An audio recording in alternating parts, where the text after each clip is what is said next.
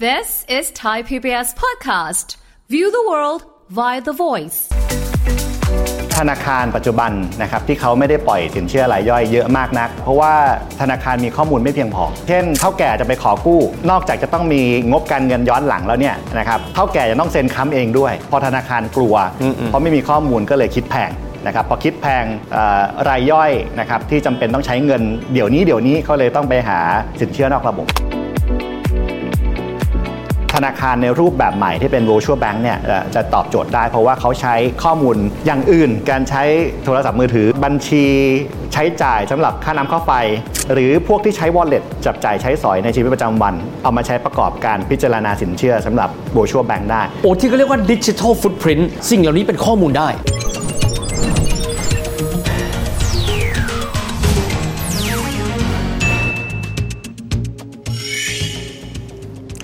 สวัสดีครับ ยินดีต้อนรับเข้าสู่รายการเศรษฐกิจติดบ้านนะครับ วันนี้เราจะคุยถึงเรื่องของปัญหาคลาสสิก ก็คือเรื่องของความสามารถในการเข้าถึงสินเชื่อของคนไทยนะครับ จะพบว่าคนไทยนั้น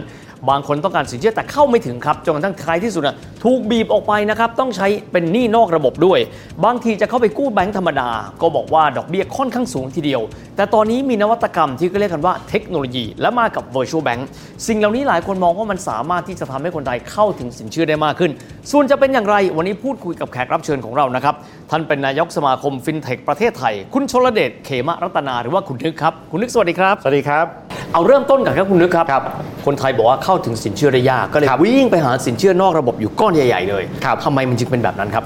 ต้องบอกว่าธนาคารปัจจุบันนะครับที่เขาไม่ได้ปล่อยสินเชื่อรายย่อยเยอะมากนัก รวมไปถึงธุรกิจ SME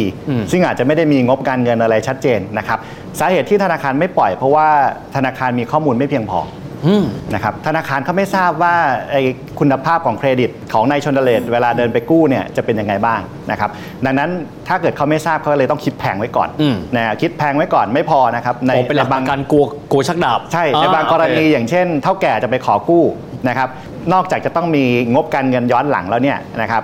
เท่าแก่จะต้องเซ็นค้ำเองด้วย อ๋อโอเค นะครับหลาย ๆ อย่างพอธนาคารกลัว อืมๆ เพราะไม่มีข้อมูลก็เลยคิดแพงนะครับพอคิดแพงเอ่อรายย่อยนะครับที่จำเป็นต้องใช้เงินเดี๋ยวนี้เดี๋ยวนี้เขาเลยต้องไปหาสินเชื่อนอกระบบ คุณชนระเดชพอบอกว่าเรื่องของแบงก์เองต้องมีการเรียกเก็บดอกเบี้ยค่อนข้างสูงเวลาที่ ครับ มีคนที่เขาไปกู้ยืมแบบนี้บอกว่าต้นทุนก็สูงนะครับ อยากให้อธิบายโครงสร้างให้ฟังว่าทำไมต้นทุนหรือเรียกว่า cost of fund มันสูงครับ เอ่อต้นทุนที่สูงเนี่ยมันมาจากต้นทุน 2 ส่วนนะครับส่วนแรกก็คือธนาคารเขามีต้นทุนทางการเงิน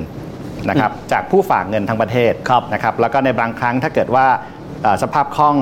จำเป็นที่ต้องไปกู้เงินคนอื่นมา อันนั้นคือคอสฟันของธนาคาร อ๋อคือกว่าเขาจะมีเงินมาให้เรากู้เนี่ย ใช่ เขาก็ต้องจ่ายดอกเบี้ยคนอื่น ใช่ครับ ไมันจะเป็นคนที่มาฝากเงินก็ดีคนที่เขาไปกู้มาให้กู้ต่อก็ตามแต่ ครับ อ๋อ ถูกต้องแบงค์ไม่ได้เสกเงินได้เอง ฮะ ถูกไหมครับ โอเค เขาต้องไปกู้มา ครับ แล้วก็มาปล่อยกู้ต่อเรา ครับ เอาง่ายๆ เวลาปล่อยกู้ต่อเราเนี่ยดอกเบี้ยเขาต้องเอาให้คุ้ม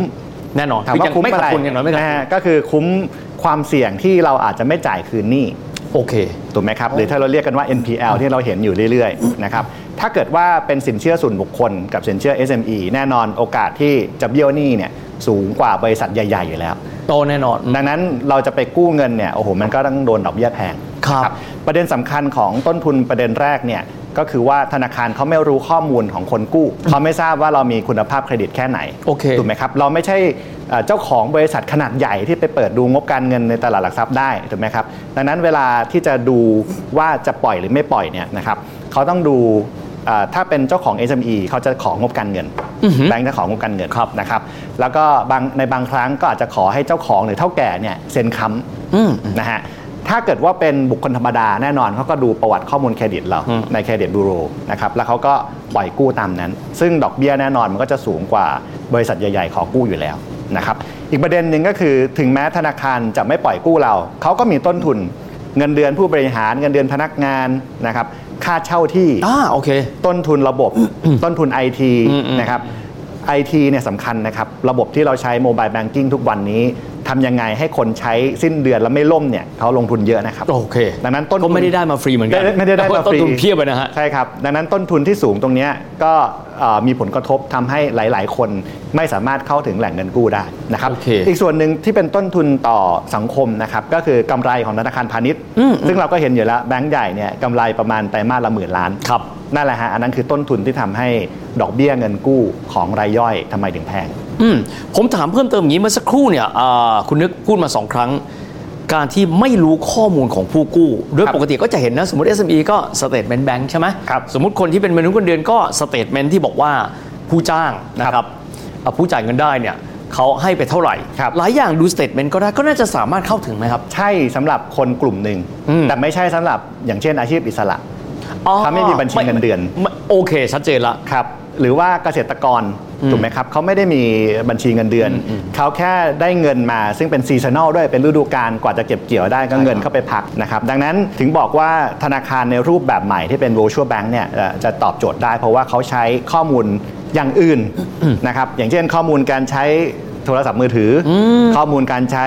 อินเทอร์เน็ต ซึ่งทำให้รู้ตัวตนได้อย่างดีเลย โอเค นะครับ ไอ้พวกบัญชีใช้จ่ายสำหรับค่าน้ำค่าไฟอ่าใช้หมดเลย หรือพวกที่ใช้ wallet จับจ่ายใช้สอยในชีวิตประจำวัน พวกเนี้ยครับเป็นข้อมูลที่เอามาใช้ประกอบการพิจารณาสินเชื่อสำหรับโบชัวแบงค์ได้ โอ้ที่เขาเรียกว่าดิจิทัลฟุตพิ้น ใช่ครับ เราทำธุรกรรมอะไรก็ตามบ ครั น บ มือถืออาจจะไม่ได้มีสลิปเงินเดือนก็ตามแต่ ครับ สิ่งเหล่านี้เป็นข้อมูลได้ แม้กระทั่งโซเชียลมีเดีย อ๋อ Data นะครับหรือแม้กระทั่งข้อมูลในการล็อกอิน อืม นะครับสมมุติว่าเราล็อกอินหลายสกรีนเลย ทั้งโมบายแท็บเล็ตนะครับ คอมพิวเตอร์ตั้งโต๊ะอะไรก็ตามแต่ ทีวีก็รู้ได้ด้วยว่าเป็นรุ่นไหนถูกไหมครับ ครับ มันมันสื่อถึงคุณภาพเครดิตได้ครับ เมื่อสักครู่ใช้คำว่า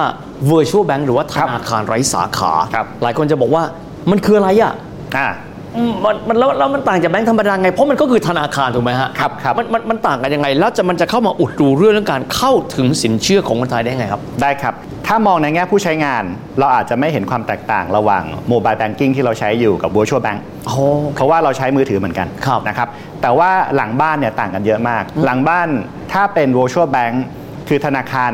ที่ทำใหม่หมดเลย แล้วไม่ต้องมีสาขา ครับ นะครับไอ้แค่คำว่าไม่ต้องมีสาขาเนี่ยประหยัดได้เยอะ ลองคิดถึงธนาคารปัจจุบันนะครับ มีสาขา มีพนักงานที่เป็นฟิกคอส ครับ นะครับ ยังไม่พอระบบที่พัฒนามาเนี่ย นอกจากไปลงทุนพัฒนาระบบใหม่แล้ว ยังต้องดูแลรักษาระบบเก่า และต้องทำข้อต่อให้ระบบใหม่กับระบบเก่าเนี่ยทำงานด้วยกันได้ โอเค อย่างเช่นเรามีบัญชีในโมบายแบงกิ้งใช่ไหมครับ ครับ เดินไปสาขายังต้องดูยอดได้ต้องถอนเงินได้ ไอ้ข้อต่อตรงเนี้ยมันแพง โอ้ ดังนั้นถ้าเกิดเราทำ virtual bank ใหม่หมดเลย แล้วทุกอย่างอยู่บนคลาวด์ไม่ต้องมีสาขาไม่ต้องมี ATM แต่อาจจะไปใช้ ATM pool หรือไปใช้ banking agent นะอย่างเช่นไปขอร้านสะดวกซื้อให้เป็น banking agent โอเค อันเนี้ยต้นทุนมันต่ำเพราะต้นทุนต่ำแล้วใช้เทคโนโลยีมาช่วยในการเข้าถึงข้อมูล มันก็สามารถที่จะให้เงินกู้กับคนที่เดิมเข้าไม่ถึงแหล่งเงินกู้ หรือที่เราเรียกว่า underserved ได้ เพราะฉะนั้นโบชัวแบงก์นะฮะแก่นของมันไม่ใช่ว่าทำออกมาให้เป็นรูปแบบดิจิตอลเพราะแบบนั้นมันมีอยู่แล้ว เรา ครับ ใช้อยู่แล้ว แต่แก่นของมันคือทำยังไงให้เซิร์ฟคนที่ underserved นะครับก็คนที่ underserved ของประเทศก็คือรายย่อย ผู้คนทั่วไปเดินถนนที่ตอนนี้ปัญหาหนี้ครัวเรือนต่อ GDP สูงมาก อืมๆ นะครับเราสูงเป็นอันดับต้น ๆ ของโลก โอ้ ถ้าดูประเทศกำลังพัฒนานี่เราอันดับหนึ่งนะฮะ ไอ้เก้าสิบจุดหกเนี่ยนะฮะ ใช่ครับ อันดับหนึ่งครับ โอ้ เราต้องทำยังไงให้อ่าคนเข้าถึงสินเชื่อในขณะเดียวกัน คนปล่อยสินเชื่อก็ต้องปล่อยอย่างมีความรับผิดชอบ ครับผมขอสองส่วนบ้างแล้วกันนะครับ ส่วนแรกที่บอกว่าการเข้าถึงข้อมูลจะง่ายขึ้น ครับ นะครับ virtual bank เขาจะทำได้ยังไง กับสองคือที่บอกว่าต้นทุนทางการเงินคือดอกเบี้ยจะต่ำลง ครับ การอนุมัติจะง่ายขึ้น อยากให้อธิบายกลไกให้ฟังนิดนึงครับ ครับเอ่อถามว่าทำไมดอกเบี้ยต่ำลงนะครับเพราะเพราะว่าพวกต้นทุนฟิกคอสทั้งหลายแหละ พวกสาขาหรือว่าการดูแลระบบเดิมไม่มีเลย เหมือนกับเริ่มจากกระดาษขาวละ เริ่มจากกระดาษ ไม่ ขาวเลไม่ย ไม่ต้องมีของเดิมให้เป็นเครื่องหลัง ใช่ครับ เรียกงี้ เพราะฉะนั้นทุกอย่างจะจะลงไปอาอยู่ที่สเปรดอย่างเดียวเลยถ้าไม่มีฟิกคอส อ๋อ นะครับอีกเหตุผลหนึ่งตอบคำถามอีกข้อหนึ่งเข้าถึงได้มากกว่าเดิมได้ยังไง เพราะว่าใช้ดิจิตอลชแนลอย่างเดียว อืมอืม ไม่จำเป็นต้องให้เดินไปที่สาขา เพราะฉะนั้นใครก็ตามที่มีโทรศัพท์ทำได้ ครับ ในต่างประเทศนะครับ ต่อให้ไม่ใช่ สมาร์ทโฟน เขาก็เข้าถึงได้ ครับ นะครับ มีกรณีศึกษาในอย่างแอฟริกา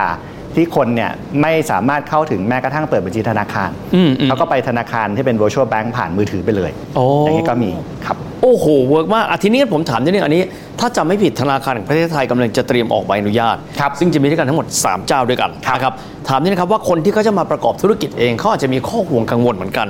เฮ้ยเดี๋ยวจะมีการชักดาบ เทคโนโลยีจะเข้ามาช่วยส่วนนี้ได้อย่างไรบ้างครับ เพราะนั่นคือเพนพอยต์ทำไมเนี่ยแบงค์ธรรมดาไม่กล้าปล่อยจนกระทั้งหลายคนเลยก็จะต้องวิ่งเข้าไปหาระบบ การเงินหนี่นอกระบบ ธนาคารแห่งประเทศไทยเนี่ยคาดว่าจะเปิดรับสมัครนะครับตอนรับสมัครเนี่ยใครก็สมัครก็ได้ถ้ามีคุณสมบัติเพียงพอ ครับ นะครับคร่าวๆก็คือทุนจดทะเบียน 5,000 ล้านบาท อืมอืม อันนี้ก็ต้องเป็นเบอร์ใหญ่ระดับหนึ่งแหละสตาร์ทอัพคงไม่มีตังค์ นะครับแล้วก็อีกข้อหนึ่งคือต้องมีประสบการณ์ เพราะฉะนั้นธนาคารพาณิชย์ในไทยเนี่ยก็ออกข่าวมาว่าจะจับมือกับคนนู้นคนนี้ทั้งในประเทศและต่างประเทศนะครับอย่างเช่น บางธนาคารจับมือกับบริษัททำเครือข่ายโทรคมนาคม อ่ะโอเค นนี้หาข่าวได้ ครับ นะครับ อืมอืม อ่าบางธนาคารจะจับมือกับ virtual bank ที่มีประสบการณ์อยู่แล้วในต่างประเทศ อืม นะบางแหล่งก็อาจจะเป็นคนที่มี Data อยู่แล้ว อืม นะครับสำหรับคำถามที่บอกว่าแล้วเราจะมั่นใจได้ยังไงว่าผู้กู้จะไม่ชักดาบและจะตามยังไง ก็เพราะว่าเดิมทีเนี่ยธนาคารไม่สามารถเข้าถึงแหล่งข้อมูลที่เทลโก้มีที่บริษัทโทรศัพท์มือถื ครั อบ มีถูกไหมครับ อืมอืม แต่อันเนี้ยโดยความยินยอมของลูกค้า คือถ้าคุณจะกู้ คุณต้อง อ่า เปิดให้เขาใช้ ใช่ครับ พวกพวกแบบ personal data เนี่ย ใช่ครับ ข้อมูลส่วนบุคคลต้องเปิดเผยเขา ใช่ครับ อ๋อ แล้วเขาจะเห็นหมดเลย โอเค นะยกตัวอย่างบางเครือที่เขามีธุรกิจหลากหลาย มีทั้งโทรคมนาคม มีทั้งร้านสะดวกซื้อ มีหลาย ๆ อย่าง ขออนุญาตไม่เอ่ยชื่อ ครับ ถ้าเรายินยอมเขาเข้าถึงข้อมูลได้หมด เพราะฉะนั้นการใช่ครับ การเข้าถึงข้อมูลมันมันแม่นกว่าเดิม ดังนั้น ครับ โอกาส NPL เนี่ยน่าจะน้อยลง อืมอืม นะครับ และการบังคับใช้นะครับเวลาที่เบี้ยวหนี้แล้วเนี่ยยกตัวอย่างเขาอาจจะตัดสัญญาณมือถือเราก็ได้นะ โอ้ หรือเบอร์ที่เราใช้มานานๆ โอเค อ่ะ โอเค ถูกไหมครับ มันมันจะมันจะต่างจากเดิมที่ ครับ ธนาคารเขาไม่มีข้อมูล นะครับ ครับ ผมว่าในส่วนของอาแบงก์ชาติเองก็ดำเนินการไป ผู้ที่ต้องการที่จะแสดงความจำนงก็ด้านหนึ่ง ครับ ทีนี้มาดูด้านของผู้กู้บ้างผมฝาก ครับ ทิ้งไว้แค่นี้ ครับ หลายๆคนจะบอกว่านี่น่าจะเป็นข่าวดีในอนาคต สิ่งที่เขาควรจะเตรียมการเพื่อที่จะเรียนรู้การเข้าถึงสินเชื่อ ครับ ผ่านการใช้เทคโนโลยีใหม่แบบ virtual bank นี้เนี่ยเขาควรที่จะเตรียมการอย่างไรครับ เราต้อง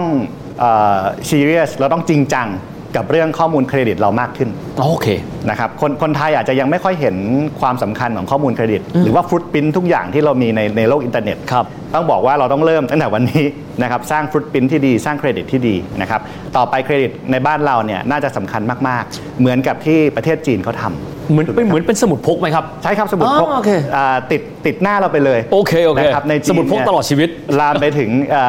โซเชียลสกอริงด้วยซ้ อ๋อ ำถูกไหมครับ ครับ ถ้าเกิดว่าเรามีเครดิตดี เราจะไปเช่าอะไรก็ไม่ต้องวางมัดจ ครับ ำขอวีซ่าก็ง่าย อ่าๆๆ นะครับต่อไปเมืองไทยผมว่าก็ก็น่าจะมีฟุตปรินที่ที่ไม่ต่างกัน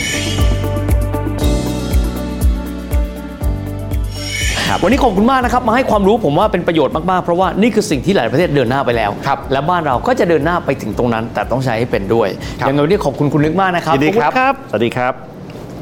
ชอบจริงๆเลยที่บอกว่า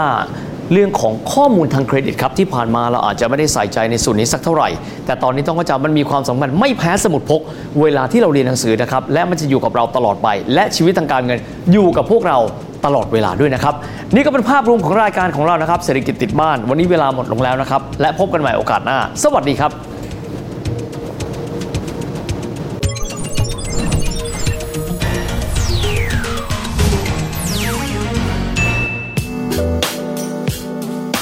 ติดตามรายการทางเว็บไซต์และแอปพลิเคชันของไทย PBS Podcast